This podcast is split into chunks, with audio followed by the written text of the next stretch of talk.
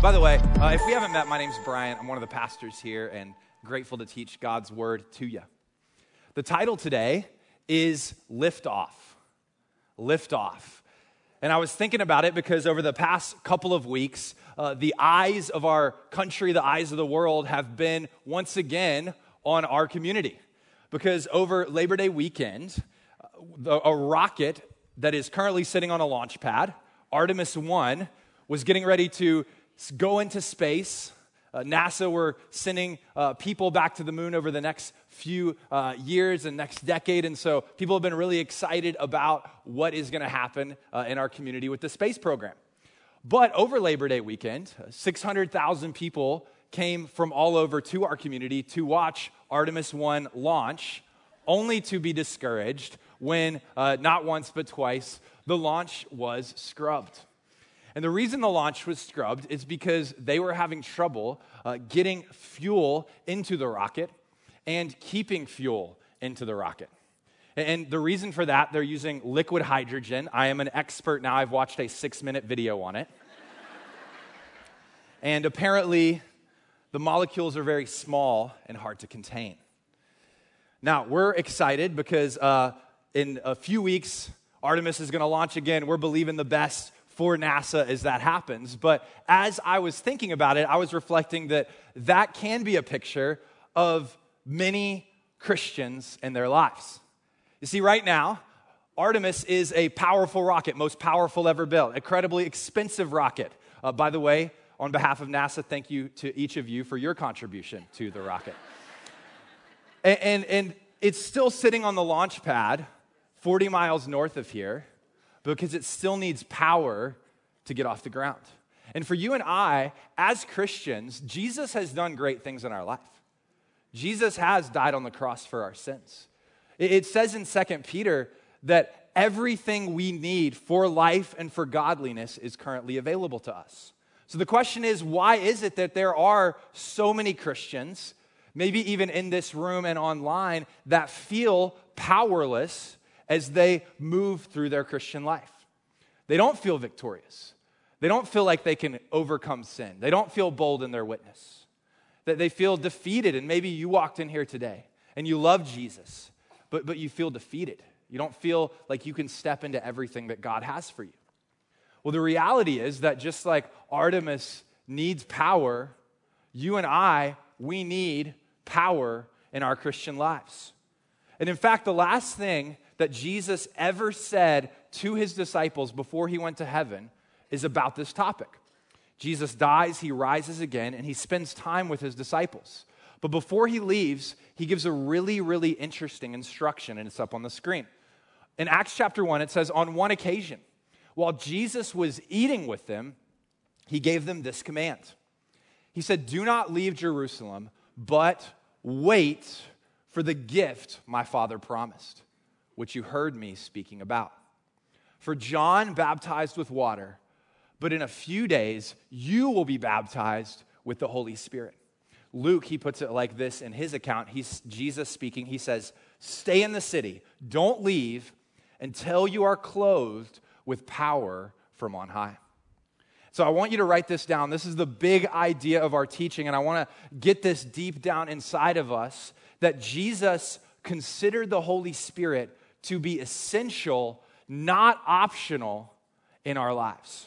I'll put it again that Jesus considered the Holy Spirit to be essential, not optional for his disciples.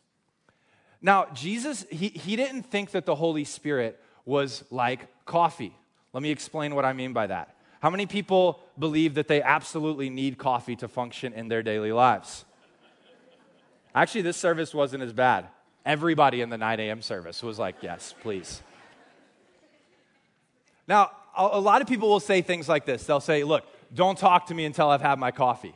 Like, I'm not myself until I've had my coffee. Like, Brian, what's the first thing you do when you wake up? Read your Bible? Actually, no. The first thing I do is make my coffee. Then I can know how to read my Bible. I can be coherent enough to read my Bible. But the thing is, like, we, we would consider many people, myself included, like coffee to be essential. The reality, though, is the actual definition is coffee is not essential.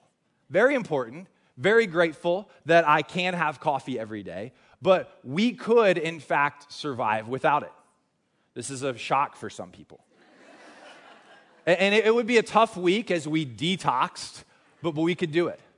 No, Jesus wants us, and what I want us to get down in our heart is that the Holy Spirit is like oxygen, that we cannot survive without it. Jesus never intended us to survive without the power of the Holy Spirit. God did not want us to, to live without Him in our lives. Now, we got to talk about something really quick. Because when we talk about the Holy Spirit, often there are two camps within the church. And I like to call them the woe camp and the go camp. And I'll explain what I mean. The woe camp, when we talk about the Holy Spirit, they say, whoa, whoa, whoa, whoa, whoa, whoa, whoa. Like, I didn't sign up for this. What's going to happen? They start looking around like it's something weird about to happen. And, and I remember actually, I led a missions team to, to another country about six years ago. And, and we went into a church and we all had uh, what I would consider to be an unhealthy experience where a pastor uh, wasn't operating in the spirit, but more operating in the flesh and kind of uh, forcing and coercing some things to happen. And it was a very uncomfortable situation.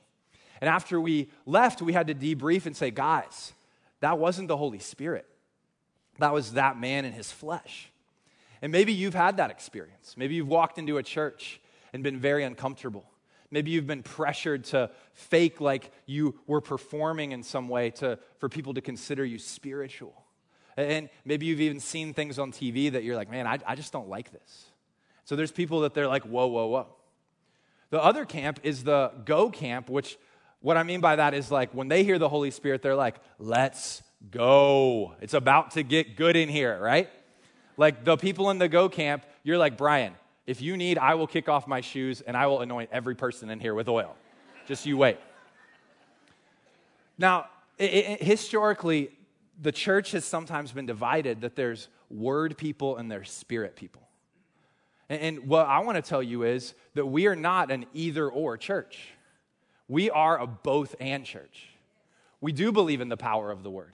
We believe in doctrine. We believe in theology. We believe in teaching practically so that we can learn Scripture.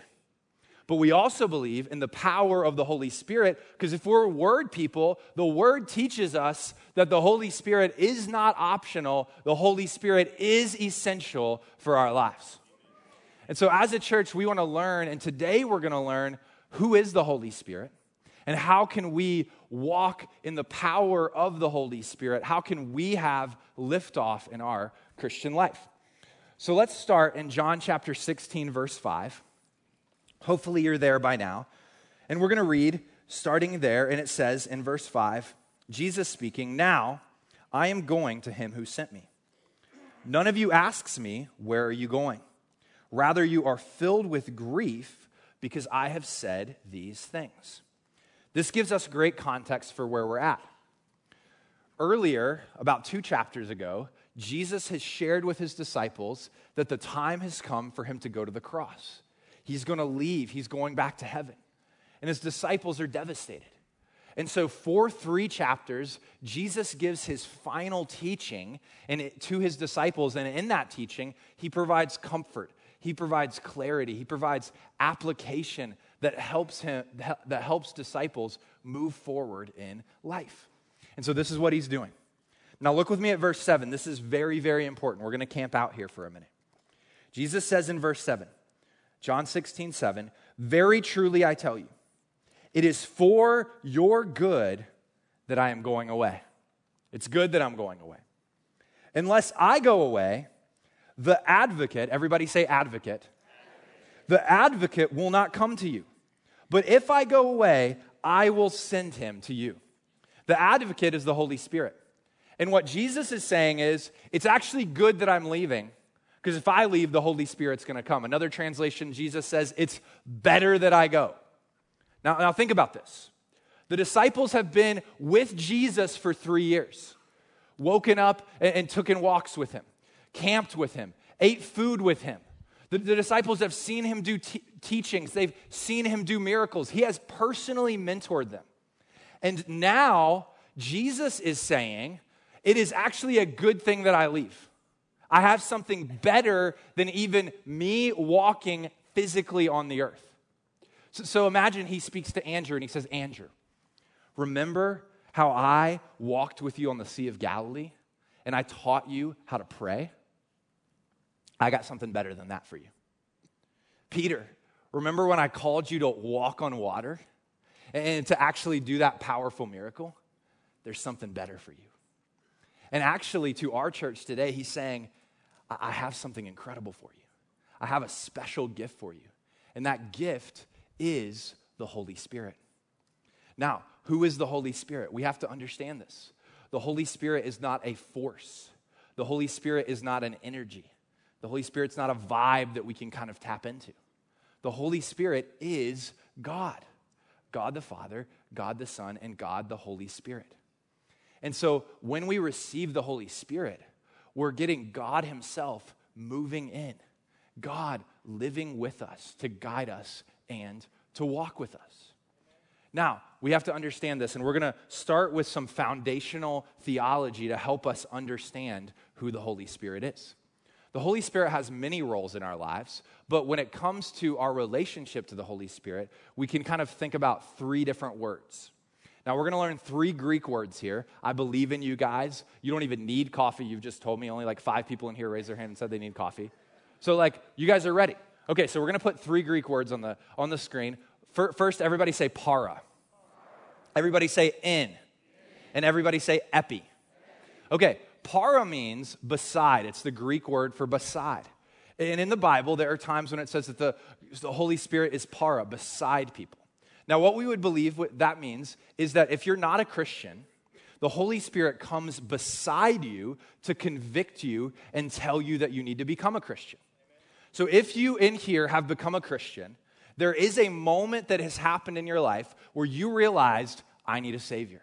My sin is separating me from God, and I need God in my life. The Holy Spirit, para, has come beside you to guide you to Jesus. If you haven't had that moment, man, today is your day. The Spirit's gonna come alongside you and draw you to Jesus. We believe that. The second word is in, and it's the, it's the English word in. It's, it's pretty easy, sound the same. But that means that the Holy Spirit lives in every believer. It, your body is the temple of the Holy Spirit, Christian. The Holy Spirit is living in you. And the third word is epi, or on, or upon. And that means the Holy Spirit fills and empowers believers. And I'm going to talk about that a lot this morning. Now, to get started, I, I just want to give an illustration of this because sometimes it's a little bit hard for us to understand. Now, earlier I talked about Artemis 1, and I really wanted to get like a model of Artemis on the stage, and, and I just couldn't do it, couldn't make it happen. So I think I have something that's almost as good. Um, when I was growing up, I absolutely loved Legos, and I can't wait to play Legos with my sons. And I have a Lego model here of the Apollo 11 lunar module. Shout out, the Eagle has landed, okay? This is not my, um, this is not my Lego set, but when you're a pastor like me, you have a Lego guy, okay? So I have a Lego guy. Now, stay with me. I know some of you guys are deep, mature theologians, and this is going to be, you know, beneath you, but I think this is going to be helpful, okay? So we're going to imagine that this lunar module is the Christian life. This is us following Jesus and walking with Jesus. And we're going to imagine these two little guys. This one is going to be us, and this one is going to be the Holy Spirit, okay? So remember, the first is para, beside. And so before you're a Christian, the Holy Spirit, He comes beside you and He convicts you and He says, You need to become a Christian. So He's beside you and He's encouraging you, get on the lunar module, become a follower of Jesus. And so when you become a Christian, after you uh, obey the Holy Spirit and respond to the Holy Spirit, you become a Christian. And so now the Holy Spirit lives within or in you. Your body is a temple of the Spirit. So together, you are uh, walking through life because the Holy Spirit lives in you. Para and now in. Now, the third is epi, upon. The Holy Spirit filling you and empowering you. This would mean that not only does the Holy Spirit live in you, but the Holy Spirit gives you liftoff. The Holy Spirit launches you and gives you the power in your Christian life. The Holy Spirit energizes you and helps you to overcome sin, gives you boldness to share your faith. You understand? Okay, para and an epi. Now, We've built our foundation. Now let's keep going.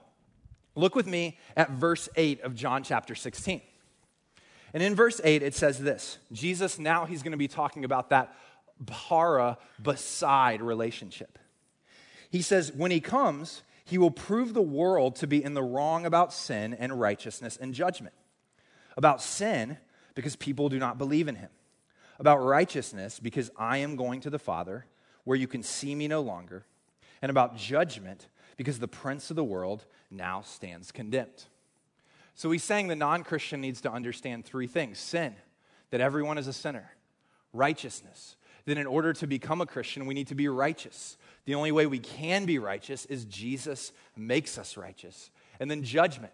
If we don't believe in Jesus, if we don't respond, then we will stand before God in judgment. And so the Holy Spirit, He convicts the, the sinner and He says, hey, you need to come and respond to Jesus. So He's alongside.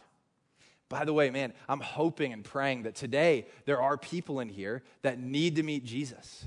And right now, the Holy Spirit is alongside of you. And He's prompting you and He's encouraging you and He's saying, listen, receive, walk in the power of God, walk towards Jesus. Okay, so that's number one. Look at verse 8. Sorry, excuse me. Look at verse 12. So, para, we've talked about para. Now we're going to talk about in that second role of the Spirit in verse 12. Jesus says this He says, I have much more to say to you, more than you can now bear. But when He, the Spirit of truth, comes, He will guide you into all truth. He will not speak on His own, He will speak only what He hears, and He will tell you what is yet to come. He will glorify me because it is from me that He will receive what He will make known to you. Verse 15 All that belongs to the Father is mine. That is why I said the Spirit will receive from me what he will make known to you. So here Jesus is talking about the Spirit living in us. And he says he will guide you, he will teach you. Earlier in John 14, he said he will comfort you, he will counsel you, he will direct you. And so the Spirit lives with us and walks with us as Christians. But we need to understand something very important. Look with me at verse 13. He, he says he will not speak on his own, he will only speak what he hears. Look at verse 14. He will glorify me because it is from me that he will receive what he will make known to you. We need to understand that the goal of the Holy Spirit is not to draw attention to the Holy Spirit. The goal of the Holy Spirit is to draw attention to Jesus. Now, when we experience the Holy Spirit, oftentimes powerful things happen in our lives. There are times when we pray for the baptism of the Spirit, the filling of the Spirit, and people become emotionally overwhelmed. There are tears. Sometimes there's powerful things that happen in their lives. Addictions are broken. Mental br- habits and hangups are broken. There is peace. And so we're not saying that when the Holy Spirit comes, nothing happens. But what we need to realize is that oftentimes what gets blamed on the Spirit isn't necessarily the Holy Spirit. Because the Spirit's goal is not to say, hey, look at me. The Spirit's goal is to point to Jesus and to guide to Jesus. And so when you see someone, and, and, and there are churches, there are, there are instances where people will be sprinting up and down the aisles or like clucking like chickens or barking like dogs. And, and I mean, that, that happens from time to time in different places. And, and people will say, I'm just, I'm just full of the Spirit. And I have to ask the question is that true? Because the Spirit's not trying to say, hey, look at me. The Spirit's trying to say, hey, look at Jesus. And so we got to understand that, and we got to understand what's happening. Now, we've talked about para, the Spirit comes alongside a non believer. We've talked about in, the Spirit lives inside a believer. Now we're going to talk about epi, the Spirit comes upon, or the Spirit fills the power, fills a believer's life with the power of the Holy Spirit. And this is called the baptism of the Holy Spirit. This is called the filling of the Holy Spirit. You can use those two words interchangeably. And over the next few moments, I do want us to understand what it is. And so I'm going to teach you four things about the baptism of the Holy Spirit. First off, here's what we need to understand that the baptism of the Holy Spirit is an initial, specific moment and it's a continual lifestyle. So it's an initial specific moment and it's a continual lifestyle. And by the way, for each of these points, I'm going to be sharing scripture with you. I don't want you to just think, oh, this is Brian's idea here. We, we get these ideas directly from the Word of God. And so we're, we're, we're looking and we're understanding what does the Bible teach. And so let's talk first about the initial specific moment. Remember what I told you. Jesus told his disciples, I saved you, I've called you, I've sent you on mission, but don't go anywhere. Stay in the city and wait for the power of God. And then this happens, Acts chapter 2. It says, On the day of Pentecost, when the day of Pentecost came, they were all together in one place. And suddenly, a sound like the blowing of a violent wind came from heaven and filled the whole house where they were sitting. And they saw what seemed to be tongues of fire that separated and came to rest on each of them. And all of them were filled with the Holy Spirit and began to speak in other tongues as the Spirit enabled them. Now, I want you to notice two things from this. The first thing I want you to notice is that something happened that radically changed these disciples. Now, remember, uh, about a month and a half earlier, 40 days earlier, Jesus dies. Every disciple scatters in fear. They're hiding. They're hiding the entire time. When Jesus comes back, he finds them behind a locked door. E- even in Acts 1, they're asking questions that would indicate they still don't understand what Jesus is calling them to do. But now the Holy Spirit comes in Acts chapter 2 and everything changes. They're filled with the power of God, with the presence of God, and their first reaction is they preach the message of God. And actually, in Acts 2, what we see is that 3,000 people get saved. And so something powerful happens. I want you to notice that. The second thing, and we're going to take a little side tangent here because I want to explain something. The second thing that you may have noticed is that they started speaking in tongues. Now, the woe crowd, when that happens, maybe when they hear tongues, they start to get a little worried. And oftentimes, tongues is associated with the baptism of the Holy Spirit, oftentimes when we speak about it. So I want to explain for a moment what is tongues? When the New Testament talks about tongues, what does that mean? And I hope to make it very clear, because sometimes it can be confusing confusing things are scary to us. I don't think it's scary. I, I think it's a, a, beautiful thing that, that, that, that is a reality of Scripture. So let's make it clear. First off, the New Testament can talk about, talks about tongues in three different ways. The first way is that tongues can be the Holy Spirit giving a Christian the ability to speak a known language that they don't currently know. So, an example would be you're walking down the road and, you start walking with someone and you realize that they only speak Russian and you don't speak Russian. But all of a sudden, you find yourself speaking Russian and talking to them about the gospel and talking to them about God. Now, that's actually what happened in Acts 2. That has happened in history. There's recorded instances of people doing that. I wouldn't say it's incredibly common, but sometimes the Holy Spirit can give someone that supernatural ability in order to help someone come to know Jesus. So that's the first type of tongues.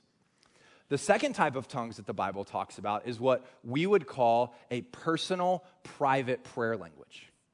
God gives you the ability to speak to God in, in, a language that's not your language. And really, what how I would describe it is that it's you just pouring out your heart to God. The, the best way I know how to say is that there are things in our Christian life that we want to pray to God, but we don't have words for. We want to talk about how amazing God is. We're going through deep agony or deep sorrow, and we just don't have the words. We want to just cry out with our hearts to God, and we don't know how to do it. And so the Holy Spirit can give us the gift of tongues as a way in our personal quiet time, in our personal private time with Him, as a blessing to us to help us connect with God. The Apostle Paul, he talks about and he says, I pray with my mind and I also pray with my spirit. And so the Holy Spirit can give us that gift. And guess what? The Apostle Paul actually tells us desire that gift. He said, I wish you spoke in tongues as much as I did. I wish all of y'all spoke in tongues as much as I did. That's what Paul says. And so he encourages us. That's actually a beautiful gift that we can desire. Now, not everyone is going to receive that gift. Maybe you are taught that the Holy Spirit, or that, that speaking in tongues is how you know you've been baptized with the Spirit. Or even some people go so far as to say, if you don't speak in tongues, you're not a Christian. 100% false. In 1 Corinthians 12, Paul says, not every Christian will speak in tongues, but it is a gift. The, the, uh, the, third, uh, the third expression of tongues is that in a, a gathered church service like this, that someone would stand up and speak a, a message in tongues and someone else would interpret it. Now, in our church, in, the gathered service and an organized thing, this is not something that we practice. And the, and the reason is the Apostle Paul, he explains that the gathered church service is for two purposes. Number one, the purpose is for us as believers to be encouraged and to be built up in our faith. And number two, it's for people who don't know Jesus to meet Jesus in a way that makes sense to them. And so what he says is, if, if there's a church gathering where tongues are happening and where it's wild and disorderly, number one, the believers aren't going to be edified because they're not going to know what's going on. And number two, unbelievers are going to be confused and not be able to connect with Jesus. And so he says, Yes, I wish everyone, or, or, I wish you, you spoke in tongues as much as I did, but he also says, when we're gathered together, I would rather speak five words with my mind than a thousand words with my spirit. Because he says that, my, that when I speak in my spirit to God, that, that's blessing me, but when I speak with logical words, that's blessing everybody. And so, again, the goal of the gathered service is we want to build each other up and we want to say a message in a way that blesses non believers. That makes sense? Okay, awesome. So remember, I took a little side tangent. The main point I was trying to say is that the baptism of the Holy Spirit is an initial moment and it's a continual lifestyle. Now, we talked about the initial moment in Acts 2. Let's talk about the continual lifestyle. Look with me at Acts 4. This is the same group of people, by the way not a different group of disciples, exact same disciples. It says, after they prayed, the place where they were meeting was shaken, and they were all filled with the Holy Spirit. Now, wait, I thought they were filled with the Holy Spirit in Acts 2. They were. They needed to be filled again with the Holy Spirit and spoke the word of God boldly.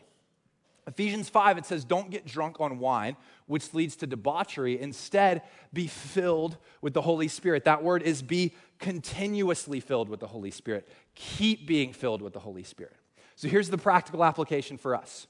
Some of us in here, we are just learning for the first time about the baptism of the Holy Spirit. At the end of our service, we're going to pray for you to be filled. Many of us, if we've been around this church, we know about the baptism of the Holy Spirit but you still need to be filled with the Holy Spirit today. Amen? And so, listen, if you're a parent, you need to be filled with the Holy Spirit as you parent your kids.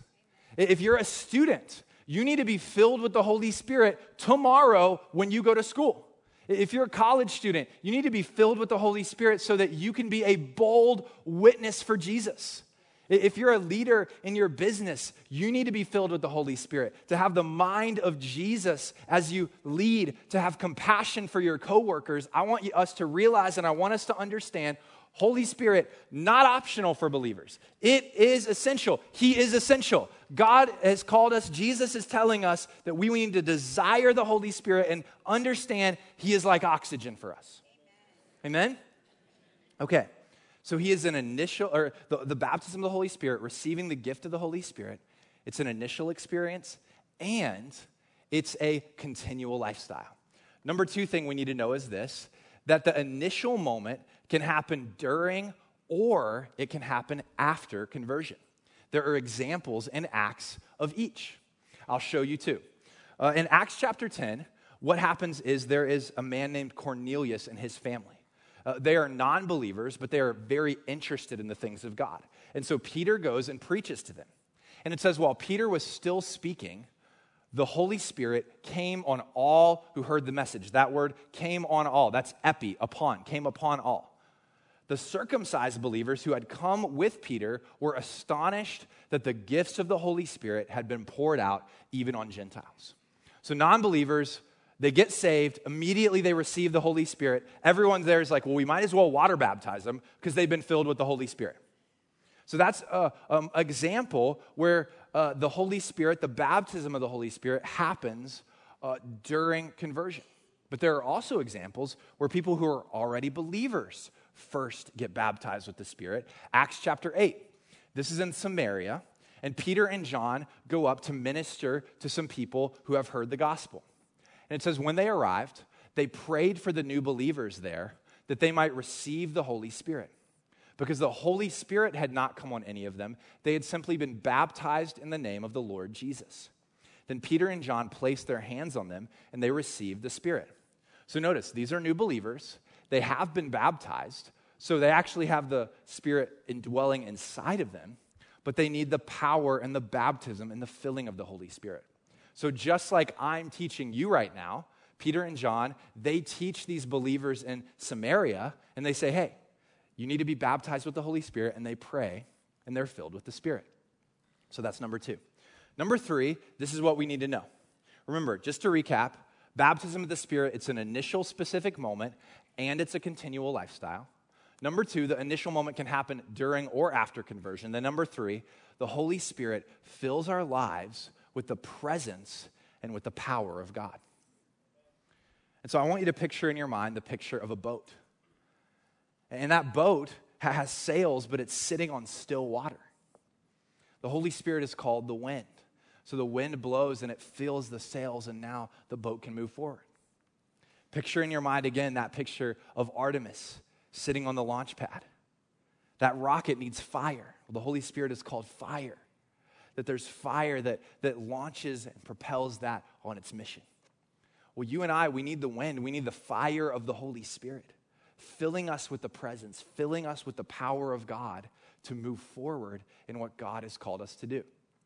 And then, number four, this is the, the last thing we're going to learn about the baptism of the Holy Spirit. And I think this is so important that the filling of the Spirit happens in both the breakthrough and in the process. Now, let me explain what I mean by that. I'll talk first about the idea of breakthrough.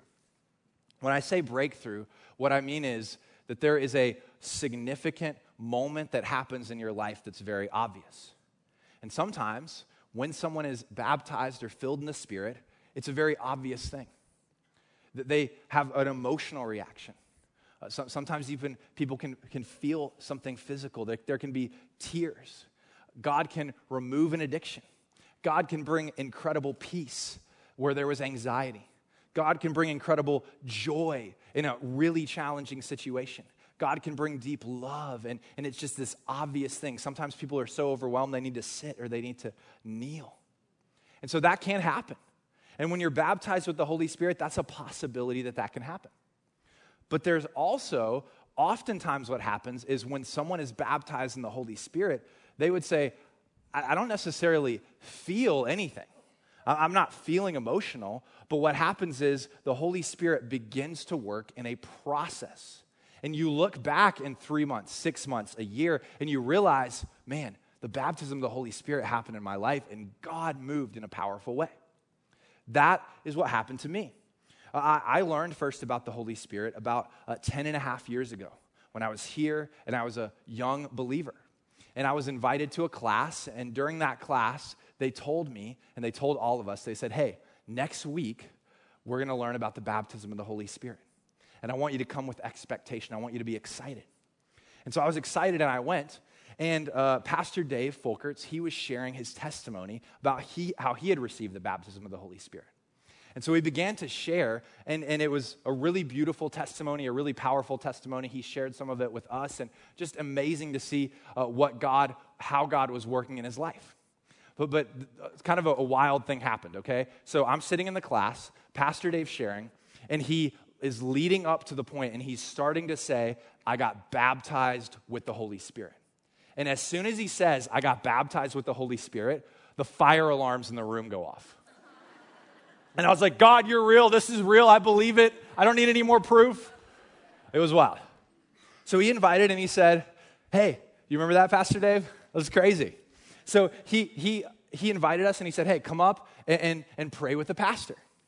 And, so I went up and I prayed with one of our pastors and he prayed for me and he said, he said, I just pray that Brian will be filled with the Spirit. And, and I believed and I received it. But to be honest, I didn't have an emotional reaction. Like I left there and I was content, I was peaceful, but I wasn't crying. I wasn't, you know, speaking in tongues or anything. And so I left and I just believed, you know what? God, I believe you gave me your spirit. I'm expecting you to move. And here's what happened. Over the next six months, my life began to radically change. God began to give me the power to overcome an addiction to pornography. I've been free from that for nine and a half years now. Amen. God began to call me to ministry. God began to give me uh, the gift of teaching and the gift of preaching. God began to, to align my life and set me up in such a way that I would be passionately following Him, growing in my faith, maturing. And so I look back uh, almost 10 and a half years from now and I'm like, I was baptized in the Spirit. It worked, it happened. I didn't feel this crazy emotion in the moment, but the Spirit did a powerful work in my life. And so, even today, in just a few moments, I want to encourage you. There's going to be people in here that you, you feel something, and you're like, this is real. There's going to be people that we're just going to have to believe that God has given us that gift and walk out in expectation that He's moving. Now, here's the question What does Jesus want to do in the baptism of the Holy Spirit? What is the Holy Spirit's goal? Because remember, the Holy Spirit, He is not a rogue agent. He's not out trying to do crafty things behind the back of God and Jesus. He's on mission doing the work of Jesus. And the Holy Spirit, I believe that He has three things that He wants to do in each and every one of our lives. And I want to put these up and I want us to get these deep down into our hearts as we think about this. The vision of the Holy Spirit for our lives. Number one, the Holy Spirit wants us to be with Jesus. Everybody say, be with Jesus. Be with Jesus. Number two, the Holy Spirit wants us to become like Jesus. Everybody say, become like Jesus. Become like Jesus. And number three, the Holy Spirit wants us to do what Jesus did. Everyone say it. Do what Jesus did. So, what does this mean? When you're filled with the Holy Spirit, as the Holy Spirit leads you to be with Jesus, He's going to teach you how to read His Word. He's going to teach you how to understand His Word. He's going to give you a love for the Scripture, a love for prayer, a desire to connect with God. He's going to remind you hour by hour, minute by minute, that He is with you. When you're filled with the Spirit and the Holy Spirit helps you to become like Jesus, He's going to start to produce the fruit of the Spirit in your life. There's going to be people in here that you're going to be filled with a deep sense of peace like you've never experienced before. You're going to be filled with a joy when you walked in here uh, clouded in darkness. You're going to be filled with a love for people. A woman came up to me last night and she said, The baptism of the Holy Spirit's given me a, a love for people. I want to love people the way Jesus loved me. The Holy Spirit is going to help you to do what Jesus did. He's going to give you boldness for evangelism. he's going to uh, open up gifts in your life so that you can serve our church, so that you can serve your neighborhood, so you can serve your college campus, so you can serve your high school campus, so that you could serve where you work. The Holy Spirit may call some of us to be church planners, to be pastors, to be uh, ministry leaders, to be missionaries. When the Holy Spirit baptizes us, powerful things happen. And so here's the question, and this is how we'll close. The band's gonna come out, but how do we receive the baptism of the Holy Spirit? Well, R.A. Torrey, he gives us a really practical six step process. And I think this is super helpful. First off, we want to accept Christ Jesus as Savior and Lord. Now, many people have done that, but there are some who haven't. And so we're going to pray in just a moment. Secondly, we repent and we renounce sin. Now, in just a moment, the band is going to play a song. And as they're playing, we're going to have a reflection time and we're going to be able to confess any known sin to God. And not just to confess it, but to renounce it, to say, I want this to be far from me. I want to abandon it. I want to forsake it because I want to pursue Jesus. Number three is absolute surrender to God. Number four is intense desire for the baptism of the Holy Spirit. And again, as we're praying, or as we're singing, we're going to be surrendering to God. We're going to be asking God, God, I want the baptism of the Holy Spirit. I want the filling of the Holy Spirit. Number five is a definite prayer for the baptism of the Spirit. And after uh, we, we sing, I'm going to come back up and I'm going to pray for us as a church. And the number six is faith. And I want to speak on this for a moment. Faith. See, when we leave here, The baptism of the Holy Spirit isn't just for us to feel good in here, it's for us to bless the world. And the way that we activate our faith is that we take small steps this week as the Holy Spirit leads us. See, so many people, they think, man, I want to love people, but I don't know how to do it. And this week, Jesus is going to give you opportunities to love people. They may not seem big, you may not be flying across the world to minister to orphans, but the Holy Spirit will lead you to love people. And as you step into those, ask the Holy Spirit to empower you. Ask the Holy Spirit to fill you, and He will. The same thing with, with, with sharing the gospel. So many people, man, I, I'm so afraid to share the gospel. Well, I have found that, that usually I'm afraid, and then as I open my mouth, as I begin to speak, the Holy Spirit fills me and gives me boldness. So the faith is saying, I believe that you've given me the Spirit. I believe you've filled me. I'm going to take the step. And as I take the step, I trust you're going to meet me there. And so it's up to us to take the step. The Spirit's probably not going to force us. He's not going to shove us into the moment. We have to take the step into the moment. But He has promised, He has filled us, He will fill us, and He's going to be there with us. So let's bow our heads right now and let's pray. God, thank you for the gift of the Spirit. We need it. We are desperate for it. May we realize our desperation. And even in this moment, God, I pray that you would give us peace, quiet our hearts, give us focus so that we may hear from you.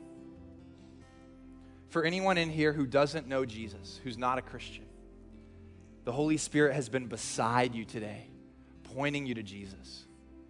Maybe you've been coming to church for years and years but the Holy Spirit is now saying it's time for you to come home. Maybe it's your first time and you're just checking out and you realize the need for Jesus. Right now, I want to lead you in a prayer.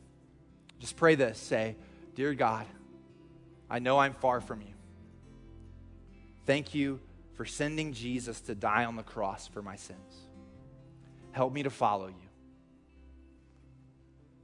I know I'm forgiven. I know I'm your son. I know I'm your daughter.